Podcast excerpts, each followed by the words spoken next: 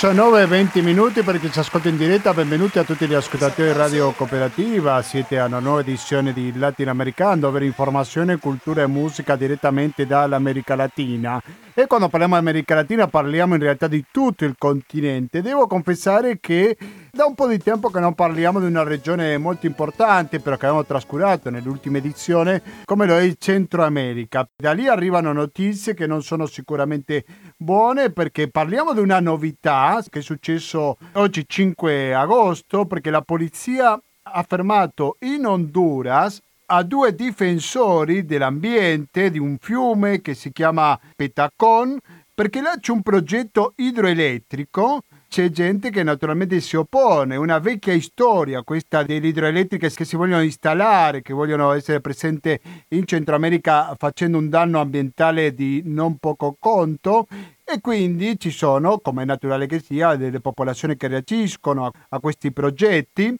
Dicevo, il progetto idroelettrico del Petacone hanno fermato due attivisti della polizia, adesso naturalmente che ci sono dei loro compagni che chiedono subito la liberazione e anche di finire con questo progetto idroelettrico. Quindi questo sarà l'argomento di partenza per parlare sul Centro America, però parleremo anche, anche di altri paesi di questa regione, oltre all'Honduras Honduras come lo è El Salvador e il Guatemala. Quest'ultimo paese abbiamo fatto un piccolo accenno. Giovedì scorso ci siamo collegati con Guatemala perché è stato un giorno di proteste. Il nostro contatto ci ha fatto un resoconto di quello che sta succedendo in queste ore, di perché facevano queste proteste contro il presidente molto discusso, direi, come lo è Alejandro Giammattei, di origine italiana naturalmente.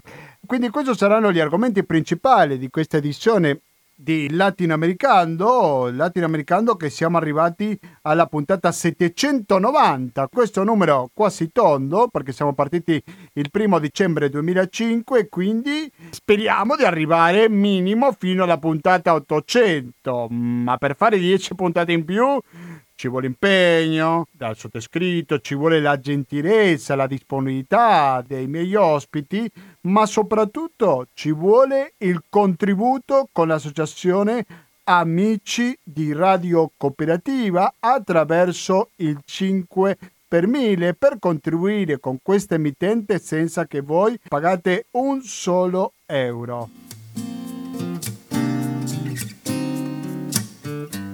E naturalmente che non è l'unico metodo perché potete contribuire attraverso il RID bancario, il pago elettronico è sempre ancora funzionante il conto corrente postale che è il 120 82 301. Naturalmente intestato a cooperativa, informazione e cultura, via Antonio da Tempo numero 2, il KP 35 131 Padova. Abbiamo una mail che è latinoamericando-gmail.com ripeto latinoamericando-gmail.com alla quale sempre attendo i vostri commenti, le vostre richieste di musica, di informazione, quello che volete, basta che riguardi il nord di Ushuaia e il sud di Rio Grande, noi siamo disposti a soddisfare le vostre richieste. Antes che e siamo presenti, lo ricordo, anche su Facebook, quindi mettete mi piace alla pagina Facebook di Latinoamericano. E andiamo in onda, o diretta, ogni giovedì dalle ore 19.10 per un'ora e poi andiamo in replica il lunedì dalle ore 16.25. Musicalmente oggi ci accompagna Diego Torres, una delle voci che sentite alla fine trasmissione con la nostra sigla di chiusura. Prima abbiamo sentito Sueños, Sogni, e adesso sentiamo Penelope. Rimanete all'ascolto della cooperativa perché fra poco torniamo con questa diretta e saremo collegati in diretta con il Centro America. A fra poco.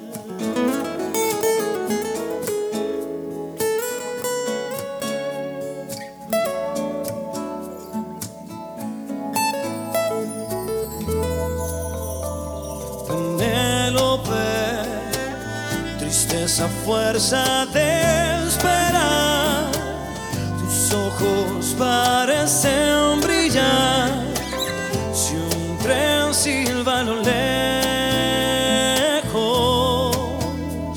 Sono le 19 e 28 minuti, torniamo con la diretta di Latinoamericano, sempre naturalmente di Radio Cooperativa e come anticipavo prima, no? all'inizio di questa trasmissione parliamo di tre paesi centroamericani, il Salvador, il Guatemala e l'Honduras, però io partirei su quest'ultimo paese perché abbiamo visto questa notizia che parla di due fermati da parte della polizia, di due persone che si oppongono al progetto idroelettrico Petacon e per parlare su questo mi sembra che la persona giusta un amico in questa trasmissione perché da tanto tempo che rompiamo le scatole. Sto parlando di Giorgio Trucchi. Giorgio Trucchi, buonasera e bentornato al Latinoamericano.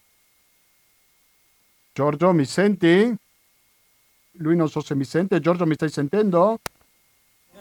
Sì, sì, ti sento Ah, ok, bene. perfetto, perché prima non, non si sentiva la tua voce. Non ti ho chiesto prima, ma dove ti trovi adesso, se posso chiederti? Sono a Managua. A. Managua, sei a Managua, per la capitale di Nicaragua. Dunque, prima di tutto, vorrei chiederti su questo caso due difensori dell'ambiente che sono stati fermati contro il progetto idroelettrico Petacon. Allora, non so se ci puoi un po' fare il punto della situazione, perché sono stati fermati, e possiamo dire due parole a proposito di questo progetto idroelettrico, per favore. Sì, ehm, è una notizia molto recente, nel senso che Sì, oggi. io l'ho, l'ho scoperta stamattina quando mi sono alzata, adesso qui sono le 11 e mezza di mattina, per cui proprio di qualche ora, ah, ora fa, per cui le notizie sono ancora un po', un po' così, no? In via di, di, eh, di chiarimento. Quello che si sa è eh, che stiamo parlando di un progetto idroelettrico che si sta sviluppando su un fiume mh, nel sud del, dell'Honduras, un fiume che si chiama Petacon. E la, l'impresa, la, l'azienda che lo sta sviluppando si chiama Progelsa. La cosa interessante eh, anche per voi è che Progelsa è una, un'impresa di capitale italiano che fa capo a una holding italiana che si chiama Sorgente, Sorgente.e, Sorgente, che ha la sua sede principale proprio a Padova e eh, che sviluppa vari progetti di vari tipi eh, un po' in tutto il mondo, che quindi da qualche anno è arrivato anche in Honduras, e, eh, ed è una, una holding, un'impresa che ha come referente principale la Compagnia delle Opere, no? quindi con sede, ripeto, a Padova. Vari scatole cinesi di quelle che conosciamo benissimo eh, quando si tratta di questi progetti, soprattutto progetti energetici, fanno risalire eh, la maggioranza delle azioni di questo progetto idroelettrico sul, sul fiume Petacon a Sorgente Cile, quindi che è una filiale di questa holding di capitale italiano, è legata poi a un fondo norvegese. E, mh, da anni le popolazioni eh, di queste, le, che difendono questo fiume Petacona in questa località che si chiama eh, Ritoca, eh, si sono scontrati eh, con questo progetto e con chi lo sta portando avanti perché eh, prima di tutto, eh, come quasi sempre succede non solo in Honduras ma nei principali, quasi tutti i paesi del Centro America, le popolazioni che poi subiranno gli effetti nocivi di questi eh, progetti estrattivi, che siano energetici, che siano minerari, che siano eh, di altri tipi di, eh, di, progetti, ma sempre di carattere estrattivo, non vengono mai consultati. Quindi scoprono che stanno facendo, eh, che si sta sviluppando il progetto quando poi vedono già i macchinari arrivare o addirittura quando sentono le esplosioni di dinamite, come nel caso eh, di Ray Talk, hanno cominciato a sentire delle esplosioni pazzesche e quando sono andate su nel monte a vedere cosa succedeva hanno scoperto che stavano distruggendo la zona per poter eh, fare questa diga eh, sul fiume. E come spesso accade, queste, queste aziende, soprattutto quando sono multinazionali, hanno il sostegno eh, totale sia dell'esercito che della polizia. Quindi quello che succede è successo ieri notte, che non è una novità, è che c'è stato uno scontro tra la popolazione e eh, scontro nel senso di opposizione, nel senso che loro fanno dei blocchi stradali per impedire che i macchinari arrivino alla zona, il progetto è fermo eh, da parecchi mesi proprio eh, per i contrasti con le popolazioni. E ieri sembra che due delle, dei principali attivisti eh, di questo paese, di questo movimento si è creato anti-progetto sul fiume Petacon sono stati arrestati, come spesso accade, eh, senza nessun motivo, non si sa dove siano stati portati, non c'era un mandato di cattura. E quindi sapendo cosa è successo in Honduras, come il caso di Berta Cáceres, eh, con, il Rio, con il fiume Gualcarque e moltissimi altri casi, ricordiamo che negli ultimi dieci anni 140 eh, di persone che difendono eh, la terra e i beni comuni sono state assassinate in Honduras, capite bene che eh, quando delle persone spariscono, vengono portate via dalla polizia in un contesto di conflitto come questo, immediatamente si accende eh, la lampadina, si accende l'allarme e eh, le, le, popolazioni entrano in agitazione per capire cosa sta succedendo. Per cui una situazione molto complicata che anche una volta, anche in questo caso, vede eh, il capi- coinvolto il capitale internazionale, in questo caso italiano e eh, norvegese, e non è altro che uno dei tanti casi che avvengono sia in Honduras ma anche in altri paesi eh, come ad esempio il Guatemala o magari in modo minore eh, però anche lì nel Salvador. Credo che molto importante quello che ci ha detto Giorgio Trucchi in diretta da Managua, c'è la Norvegia coinvolta e anche l'Italia, in effetti c'è un articolo che consiglio su criterio HN, HN sta per la sigla esatto. dell'Honduras, che dice Fondo Noruego si converte in finanziere del progetto idroelettrico, scusate ma traduco man mano che leggo, il capitale di Progensa ha passato 30.000 lempiras, quanti sono 30.000 lempira, Giorgio? Tanto per farci un'idea, lempira più o meno. è 25, 25 lempira ogni dollaro. Dovrei fare un calcolo da calcolatrice. 25.000 sono, sono eh, quanto hai detto? 35? 30.000 dice, 30.000 30 lempiras. Un po' più di, un po più di 1.000 dollari, eh, saranno come 1.100 dollari. Ho capito, vai, grazie. Allora, dice, quando si è fondato nel 2007 è passato a 270 milioni. Quindi stiamo parlando di, un, di una crescita esponenziale no? dei, dei loro guadagni, da 30.000 al 2007 a 270 milioni, poco più in marzo 2017. Sì, praticamente, quindi... stiamo, praticamente stiamo dicendo da 1000 euro è passata a eh, più o meno 10 milioni di euro, sì, 9 milioni sì, e mezzo. una cosa difficile da capire. Dice con la vendita di azioni a un holding italiano, appunto, come dicevi te prima Giorgio, con un contributo fiduciario di Bank Café. Tuttavia i suoi soci fondatori sono scomparsi di scena, così dice questo articolo. Com'è? Sì, perché è che funziona sempre così, nel senso creano una piccola impresa che non, che non attiri molto l'attenzione né dei media, di nessuno. Eh, questa piccola impresa mh, tramite giri strani, non è un caso che eh, la, la, il, diciamo, i permessi, la concessione eh, sulle acque di questo fiume, come era successo con il Guacar, con il Gualcarchi di Berta Cassera e molti altri progetti, sono stati approvati in pieno colpo di Stato eh, in pieno eh, tra, nel 2009 inizio 2010, ne hanno approfittato per approvare mille progetti estrattivi, tra cui anche questo, iniziano con una piccola impresa e poi quando le cose vanno avanti cominciano a creare queste eh, scatole cinesi, quindi poi si introduce una banca honduregna, di capitale honduregna, che in questo caso è il Bancaffè, le azioni vengono passate poi alla holding italiana, la quale holding italiana poi le passa a una filiale che è in America Latina, in questo caso in Cile, e quindi alla fine resta questa grande banca eh, honduregna e il capitale multinazionale. Quando la gente si rende conto di cosa sta succedendo, le cose sono già fatte e diventa difficilissimo poi eh, intervenire se non con la lotta direttamente nelle strade e nelle zone. Però per le vie legali diventa difficilissimo perché poi intervengono anche fondi, come in questo fondo eh, norvegese, di cui vai a capire e a risalire dove arriva, chi lo costituisce, da dove arrivano questi fondi. No?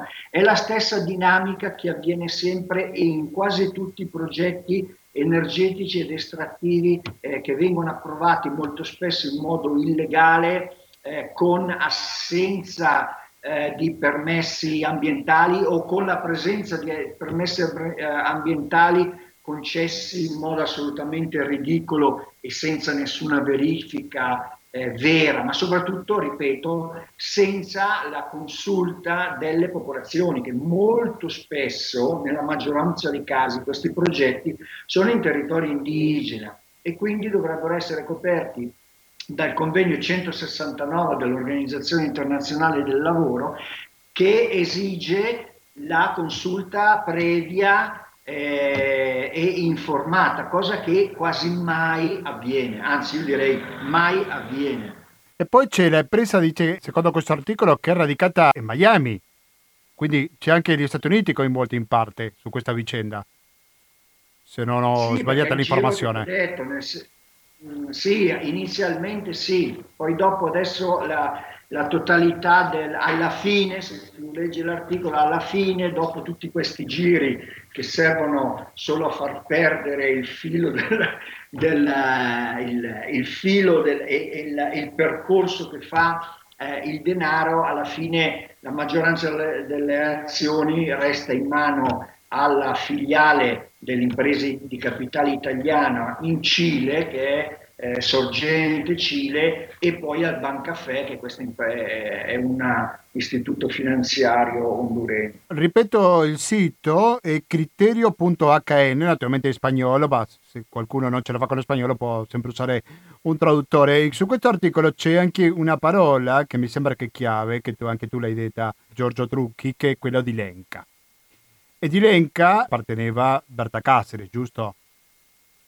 Sì, sì, certo. E quindi c'è certo. anche come una linea in comune, no? Sicuramente un filo rosso non proprio gradevole sicuramente, che passano gli anni e comunque il popolo lenca che si trova in una situazione di dover lottare perché altrimenti gli tolgono le proprie risorse naturali, giusto? Certo, esattamente così, nel senso come dicevo prima, eh, poi quando andiamo a vedere in questi paesi di cui accennavo paesi come l'Honduras o il Guatemala, le principali vittime eh, di queste politiche neoliberali estrattiviste eh, sono eh, principalmente le popolazioni indigene, eh, le famiglie popolazioni eh, contadine, i cui territori vengono letteralmente saccheggiati. No? Quindi la popolazione eh, l'Enca è una delle etnie eh, indigene che ci sono ancora in, uh, in Honduras, ma eh, se noi vediamo anche le altre popolazioni, che, che ne so, penso alle popolazioni eh, Garifuna o le altre che, eh, che ci sono, eh, vivono, la stessa, vivono la stessa situazione di saccheggio delle risorse, di espulsione eh, dai propri eh, territori e assolutamente mai consultate quando arrivano e soprattutto territori che poi via via vengono militarizzati eh, e quelle forze militari della polizia che in teoria hanno, eh, dovrebbero avere il compito di difendere il paese o le popolazioni da agenti esterni o da, o da, o da minacce, eh, compiono esattamente il contrario, nel senso che difendono quei capitali nazionali o stranieri eh, che invece sono quelli che arrivano a, a spogliare e a saccaggiare eh, territori e beni comuni. Giorgio Trucchi, nominato velocemente, però stavo dicendo il caso di Berta Kasser, che anche lei apparteneva al popolo Lenca. Noi un mese fa abbiamo parlato, abbiamo toccato questo argomento della colpevolezza di Castiglio come coautore dell'omicidio di Berta Cáceres. Io so che non c'è una notizia particolarmente sconvolgente da dare, però comunque qualche aggiornamento possiamo darlo. L'altro ieri, martedì, diverse parti hanno presentato le, le prove a favore e contro Castiglio, quindi Castiglio è colpevole. Su questo non ci piove, ma bisogna ancora decidere quanti anni vengono condannati. Quindi qual è lo stato dell'arte oggi 5 agosto, Giorgio? Esattamente, proprio così, nel senso che ormai eh, già da, da, più di un mese c'è stata la, eh, una, una, sentenza di colpevolezza che ha emesso il Tribunale, ha riconosciuto eh, David Castillo come coautore dell'omicidio eh, di Berta Kasser, questo è un punto che io mh, ci tengo sempre a ribadire, eh, che non parliamo ancora di autore eh, intellettuale, no? Eh, del, dell'omicidio ma di coautore, cioè eh, un, praticamente un, un, eh, un, trade union, no? un asse fra eh, la struttura criminale che ha portato, che ha eseguito poi l'omicidio e la mente che ha ideato, finanziato eh, il, l'omicidio di Berta. Lui faceva un, proprio un po' da unione eh, tra questi due elementi della struttura criminale eh, che ha assassinato eh, Berta Kasser. Quindi è condannato. Quello che manca, come dicevi tu, è capire a quanti anni. Allora, la legge eh, per un coautore di omicidio prevede una pena compresa tra i 20 e i 25 anni. Questa differenza di, 20, di 5 anni, tra i 20 e i 25, dipende se ci sono delle aggravanti. E allora, eh, nel, nell'udienza dell'altro giorno, eh, sia eh, la procura, quindi il PM, eh, sia l'accusa privata, cioè l'accusa eh, che eh, sostiene la, la, famiglia di Berta Cassere, e sia la difesa di Castiglio hanno portato prove a, a, carico o a discarica eh, di Castiglio per determinare eh, prove chiare, non le prove che erano già state presentate al processo, perché quelle hanno determinato il fatto che lui sia colpevole, ma prove eh, diciamo come aggravanti mh, hm, eh, per portare il giudice a dare o la pena massima di 25 anni o la pena minima di 20 o anche una pena intermedia in base a questi nuovi elementi che hanno apportato. In teoria la legge dice che entro 30 giorni il, beh, la legge dice che entro 5 giorni fino a un massimo di 30 giorni eh, deve dare questa, si chiama individuazione della pena, no? dire quanti, quale sarà la pena, di quanti anni. Eh, la giudice ha detto chiaramente che con tutto quello che è successo, con la pandemia, potete immaginare un sistema già così lento come il sistema della giustizia honduregna, quanto ha accumulato in questo anno e mezzo eh, di quasi paralisi di tutto no? per il tema della pandemia, ha già detto che non ci sarà assolutamente la possibilità di stare dentro a questi termini e che a inizi di settembre cercheranno di accelerare eh, tutto il processo. Quindi io credo che prima della metà, fine settembre, inizio di ottobre, non avremo una, una, una sentenza definitiva con la, eh, con la pena. E per quanto riguarda questo nodo centrale, che sono gli autori intellettuali, come dicevi prima Giorgio, siamo a un punto morto? Ma morto no, Morto direi proprio di no, perché comunque eh, sia nella prima sentenza che ricordiamo nel 2019 ha condannato i, i, sette esecutori materiali dell'omicidio di Berta a pene tra i 30 e i 50 anni di carcere, già lì era stato detto che l'omicidio di Berta era direttamente eh, collegato alla lotta contro il progetto eh, agua, idroelettrico Agua Sarca, eh, portato avanti eh, dalla, dall'azienda, dall'impresa Desarrollo Energetico eh, Società Anonima, DESA, e che quindi i vertici di DESA erano a conoscenza di quello che stava succedendo.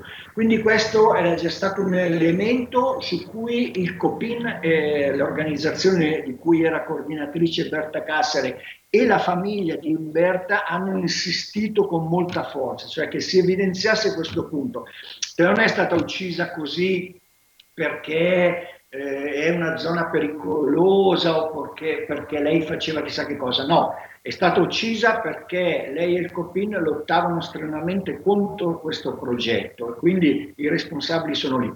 Anche in questa sentenza di qualche mese fa di, eh, contro eh, David Castillo ribadisce questo e non solo lo ribadisce, ma per la prima volta convoca eh, e lì c'è stato un momento in cui poi dopo eh, non si è capito, cioè si è capito ma fino a un certo punto, ma per la prima volta è stato convocato uno eh, dei membri della uh, famiglia Atala Savla, che è una delle famiglie più ricche e potenti eh, dell'Honduras con interessi in moltissimi campi e, settori, e, e settori che secondo il COPIN e l'accusa privata eh, sono i mandanti, cioè i vertici dell'impresa DESA e la famiglia, sono membri della famiglia Talasavla e quindi sono loro i mandanti dell'omicidio eh, di Berta, per la prima volta è stato convocato in tribunale,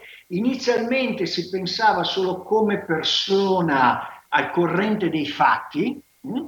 ma durante il processo ci sono state una serie di episodi e alcune dichiarazioni della giudice che hanno fatto capire che probabilmente non è solo una persona eh, ehm, a conoscenza dei fatti, ma che potrebbe essere anche direttamente coinvolta. Quindi eh, adesso quindi non partiamo da zero, ci sono dei punti eh, importantissimi e quindi una volta che si saprà che si chiude il capitolo David Castiglio, quindi ci sarà eh, questa sentenza e la pena, ed è per questo che la famiglia di Berta e l'accusa privata premono affinché si faccia veloce perché vogliono passare all'altro capitolo che è quello dei mandanti. Quindi lì eh, tutti gli sforzi saranno rivolti a far sì che ehm, eh, l'apparato giudiziario, ma lo stesso eh, governo, che tra l'altro entra in un momento delicato perché a novembre ci saranno nuove elezioni, quindi si vuole evitare che si intasi con tutto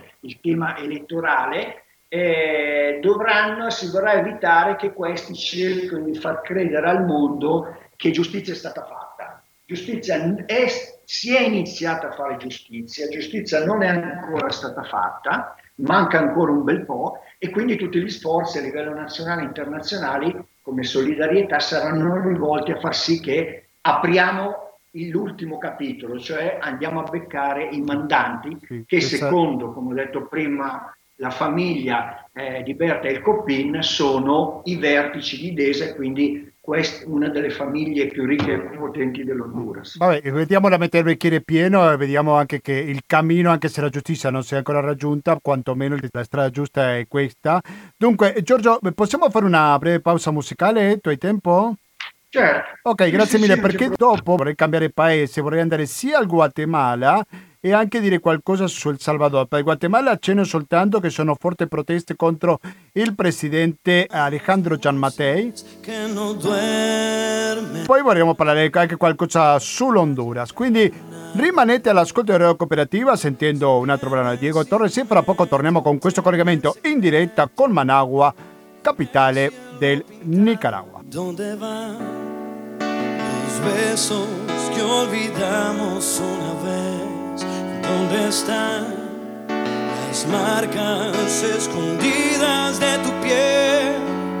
¿A dónde van tus sueños? Yo quiero ser el dueño, el tesoro más preciado guardaré.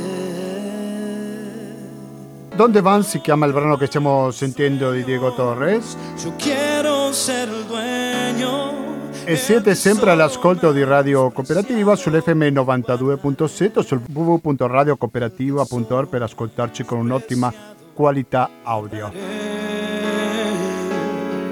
El tesoro más preciado guardaré. Stiamo dedicando questa puntata interamente al Centro America e per questo siamo collegati con Giorgio Trucchi che si trova a Managua.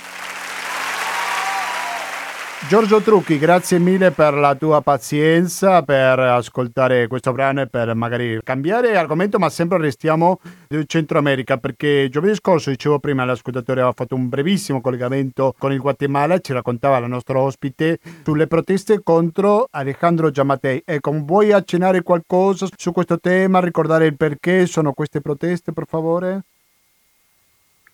Sì, allora in, in, Guatemala tra l'altro oggi, fra oggi e domani ci saranno altre due giornate di forti proteste eh, un po' in, in, tutto il paese, nel senso che la cosa, eh, la cosa va avanti. Ma eh, dobbiamo risalire velocemente a alcuni fatti eh, cioè al, alle proteste, sicuramente molti si ricordano eh, di fine 2020, no? che erano state delle proteste massicce molto forti, eh, perché in quel momento già Mattei il governo voleva approvare eh, velocemente, quasi di nascosto, il nuovo bilancio della Repubblica in cui non solo faceva dei tagli fortissimi alle spese eh, sociali, ma aumentava eh, l'indebitamento in, pieno, in piena eh, crisi no? di, di, eh, di, pandemia, crisi per il Covid-19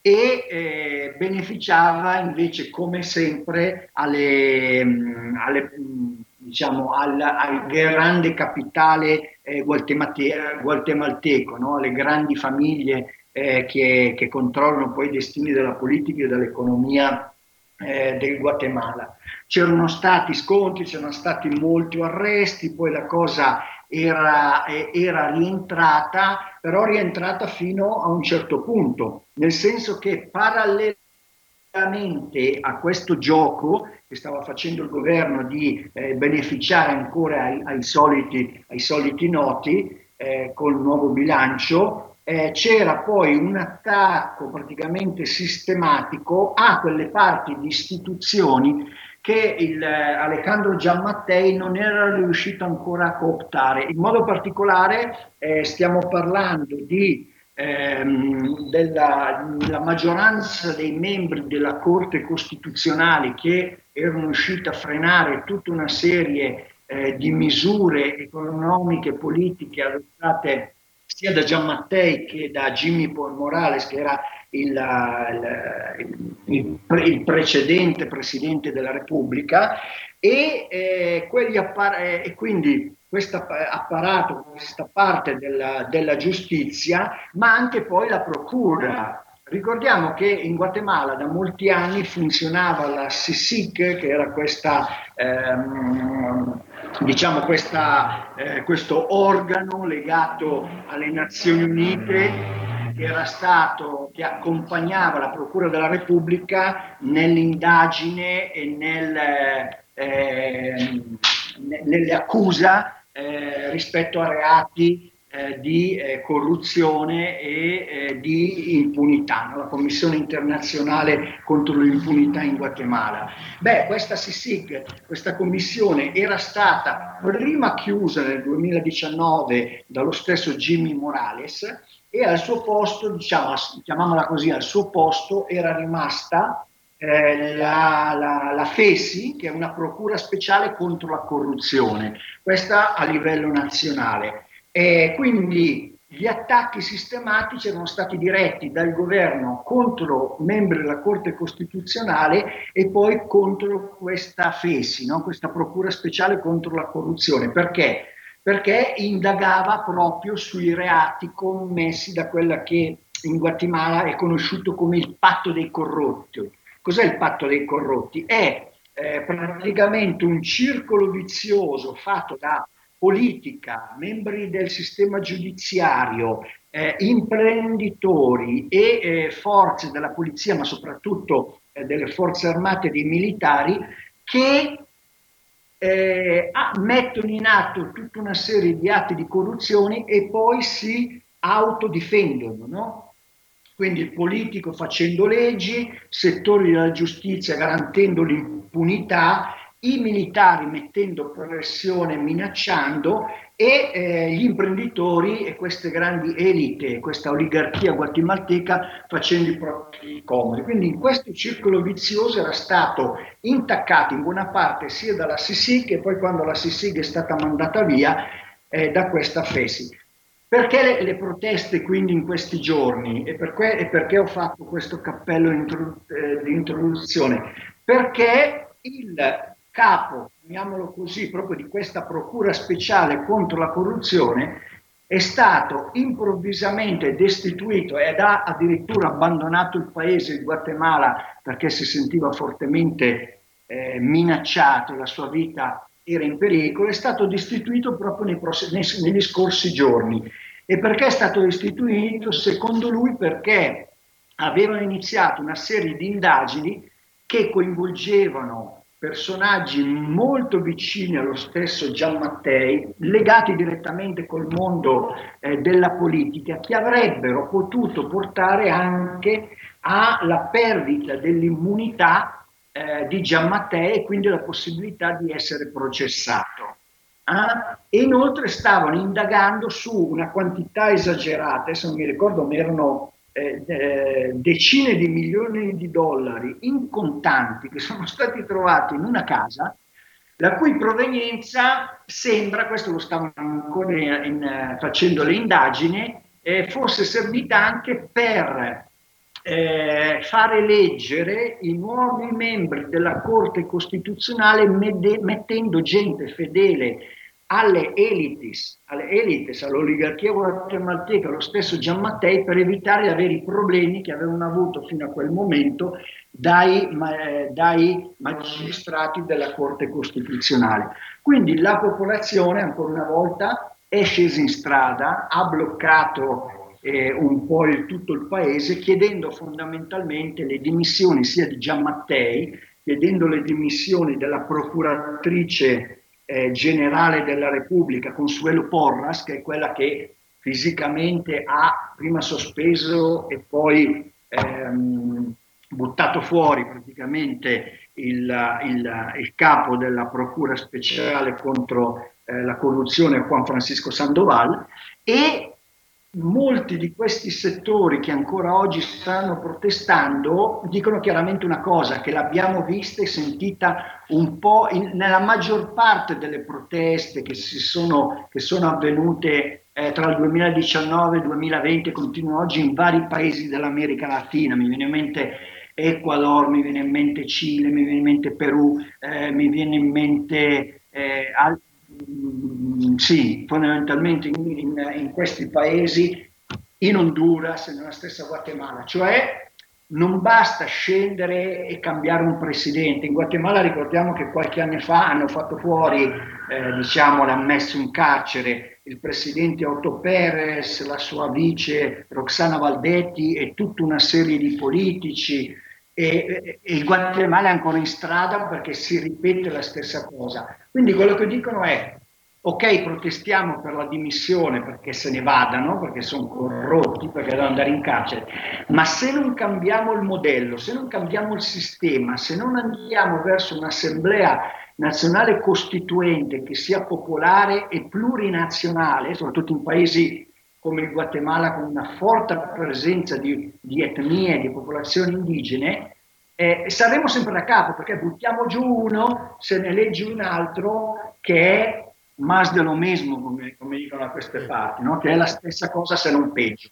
Quindi, ok la lotta, ok scendiamo in piazza, ma la richiesta non deve essere solo la destituzione, la rinuncia, ma anche un cambio di modello, che è quello stesso modello di cui parlavamo prima quando parlavamo di Rei Toca e la criminalizzazione eh, di chi difende la terra e i beni comuni in Honduras, e lo stesso è in Salvador, lo stesso è in Guatemala. Ecco, e del Salvador vorrei concludere la puntata di oggi di Latinoamericano in collegamento con Manoaga dove si trova Giorgio Trucchi per qualche aggiornamento a proposito di un presidente non assai democratico, sembra qualche idea un po' strane che ha il presidente Bukele che ha fermato qualche ex ministro di un altro governo qualche giorno fa. Cosa è successo, Giorgio?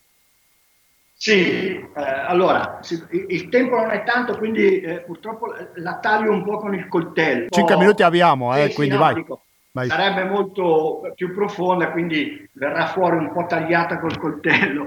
Okay. Allora, quello che è successo è solo l'ultimo di una serie di episodi no, che hanno caratterizzato eh, questo presidente Najib eh, Bukele che ha stravinto le elezioni presidenziali nel 2019 e ha stravinto le, eh, le elezioni eh, del Parlamento e municipale eh, a, fine di, a, fine febbraio scorso, eh, ottenendo con il suo partito Nuevas Ideas eh, la maggioranza assoluta nel Parlamento, nel senso che nel Parlamento lui può fare veramente qualsiasi cosa perché ha la maggioranza assoluta non relativa, proprio quella dei due terzi che gli permette di riformare Costituzione, riformare, eh, nominare i membri dei vari poteri dello Stato, che è quello esattamente che sta facendo.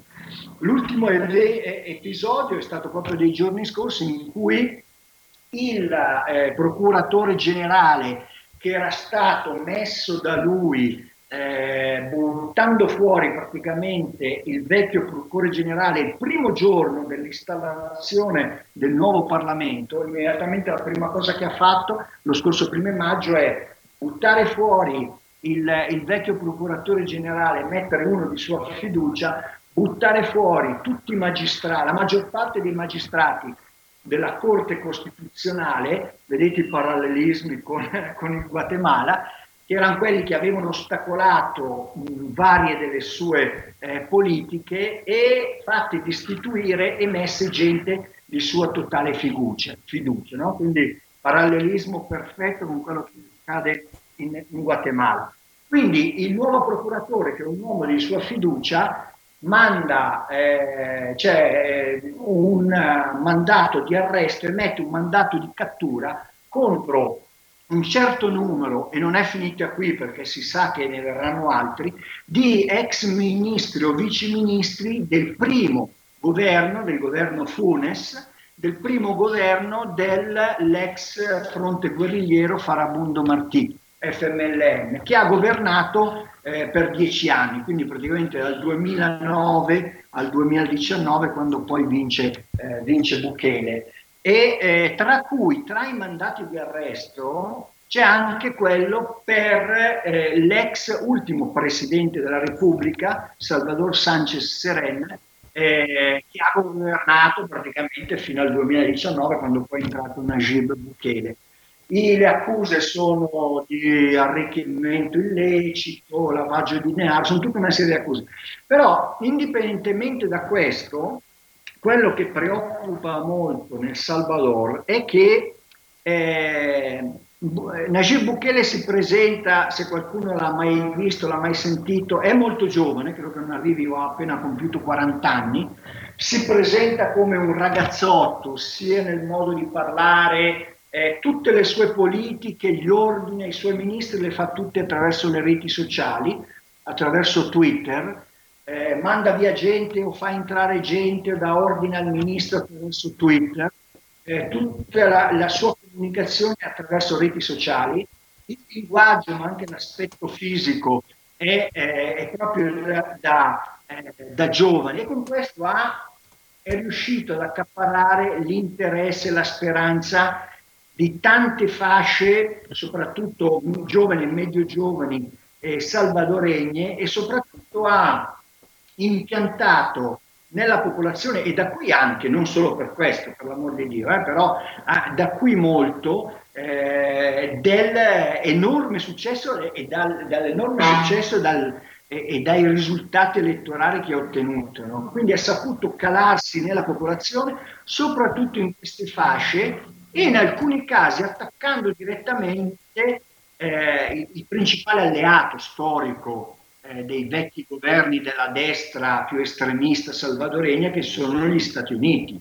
E quindi eh, quando lui ha eh, realizzato attraverso il suo partito queste destituzioni e tutta una serie di altre misure, quindi cercando di accaparrarsi tutti i poteri dello Stato e con un atteggiamento molto autoritario, avvalendosi moltissimo delle forze armate, tra l'altro ha appena annunciato un aumento esponenziale delle forze armate, cosa che metteranno in crisi anche gli equilibri creati con gli accordi di pace dei fine anni 80, inizi anni 90 nella regione centroamericana e quindi un processo di maggiore militarizzazione del paese, gli Stati Uniti sono insorti.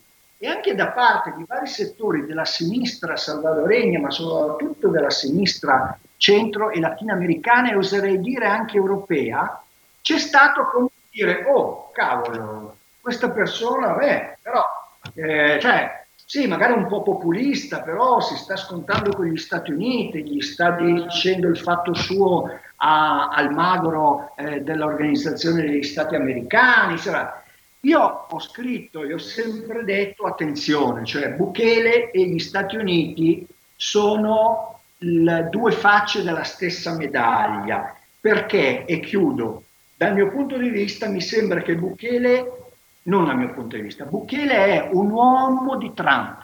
Bukele è stato messo lì da Trump con la caduta di Trump, e quindi questo ci dà già una serie di elementi, con la caduta di Trump adesso sta cercando nuovi equilibri con il nuovo, quindi in questo caso con l'amministrazione Biden. Fondamentalmente a cosa gli interessa agli Stati Uniti del Salvador?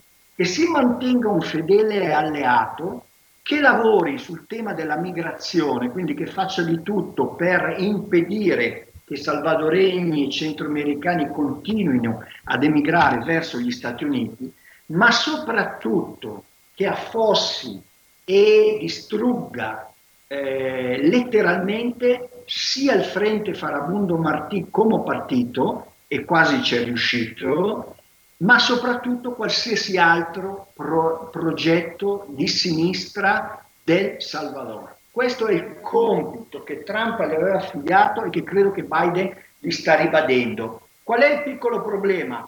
Che Bukele è populista tutto, ma non è né proletario né vicino ai lavoratori e alle lavoratrici, non è quello che eh, vuole far credere che è. Bukele fondamentalmente sta cercando di contendere gli interessi e il potere economico della vecchia oligarchia e dei partiti usciti dalla guerra, quindi in questo caso Arena, estrema destra, FMLN, la sinistra o il centro-sinistra o progressista. Il problema è che lui a un certo punto si è concentrato molto di più su questo lavoro di contendere il potere e quindi la necessità di avere in mano tutti i poteri dello Stato per poter portare avanti uno il suo, eh, il suo lavoro di contendere questo potere economico, questa prevalenza economica sull'oligarchia tradizionale e due, far sì che non venga indagato per i vari reati di corruzione eh, di cui già è additato. E quindi ha lasciato un po' da parte, ha esagerato un po', gli Stati Uniti lo sappiamo che il famoso detto no, usato con Samosa in Nicaragua, eh, Somoza è un figlio di puttana, ma è il nostro figlio di puttana. Dipende se sei il mio amico o no. Io ringrazio... Sì, vai, vai, dimmi.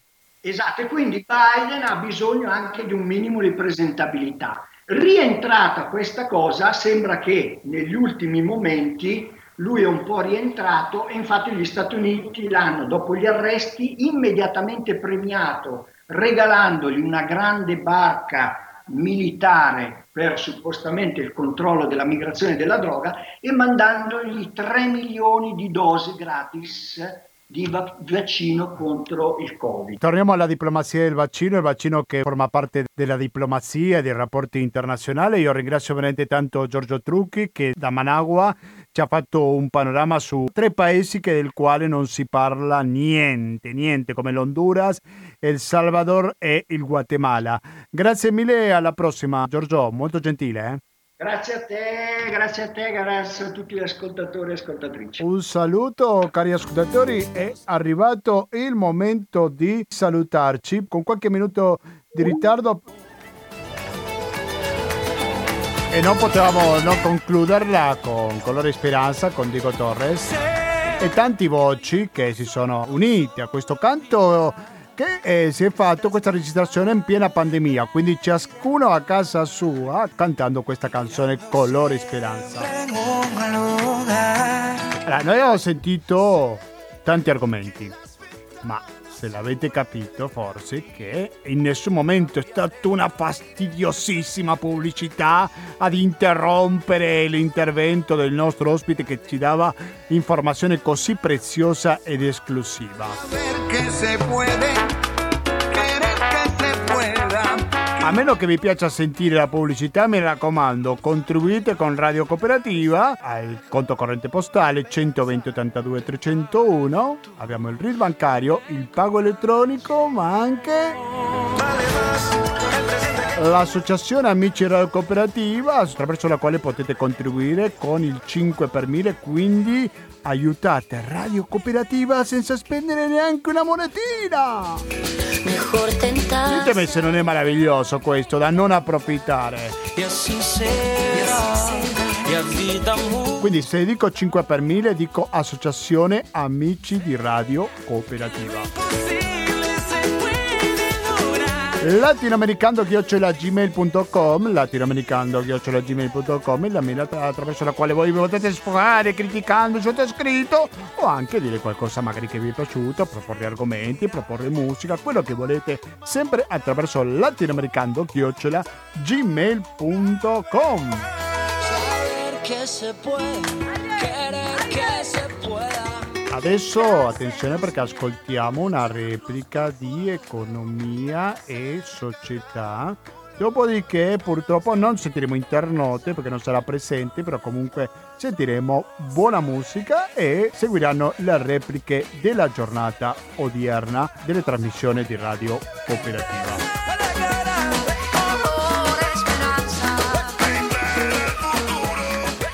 Quindi voi in ogni caso continuate l'ascolto di questa emittente. Se siete in procinto di andare in vacanza, ricordatevi che Radio Cooperativa si può ascoltare attraverso il www.radiocooperativa.org con un'ottima qualità audio. E se non rimane il solito 92.7 per il Veneto in genere. Basta, da Gustavo Claro non mi resta più che salutarvi noi ci diamo appuntamento per la rassegna stampa e radio cooperativa. Grazie e alla prossima!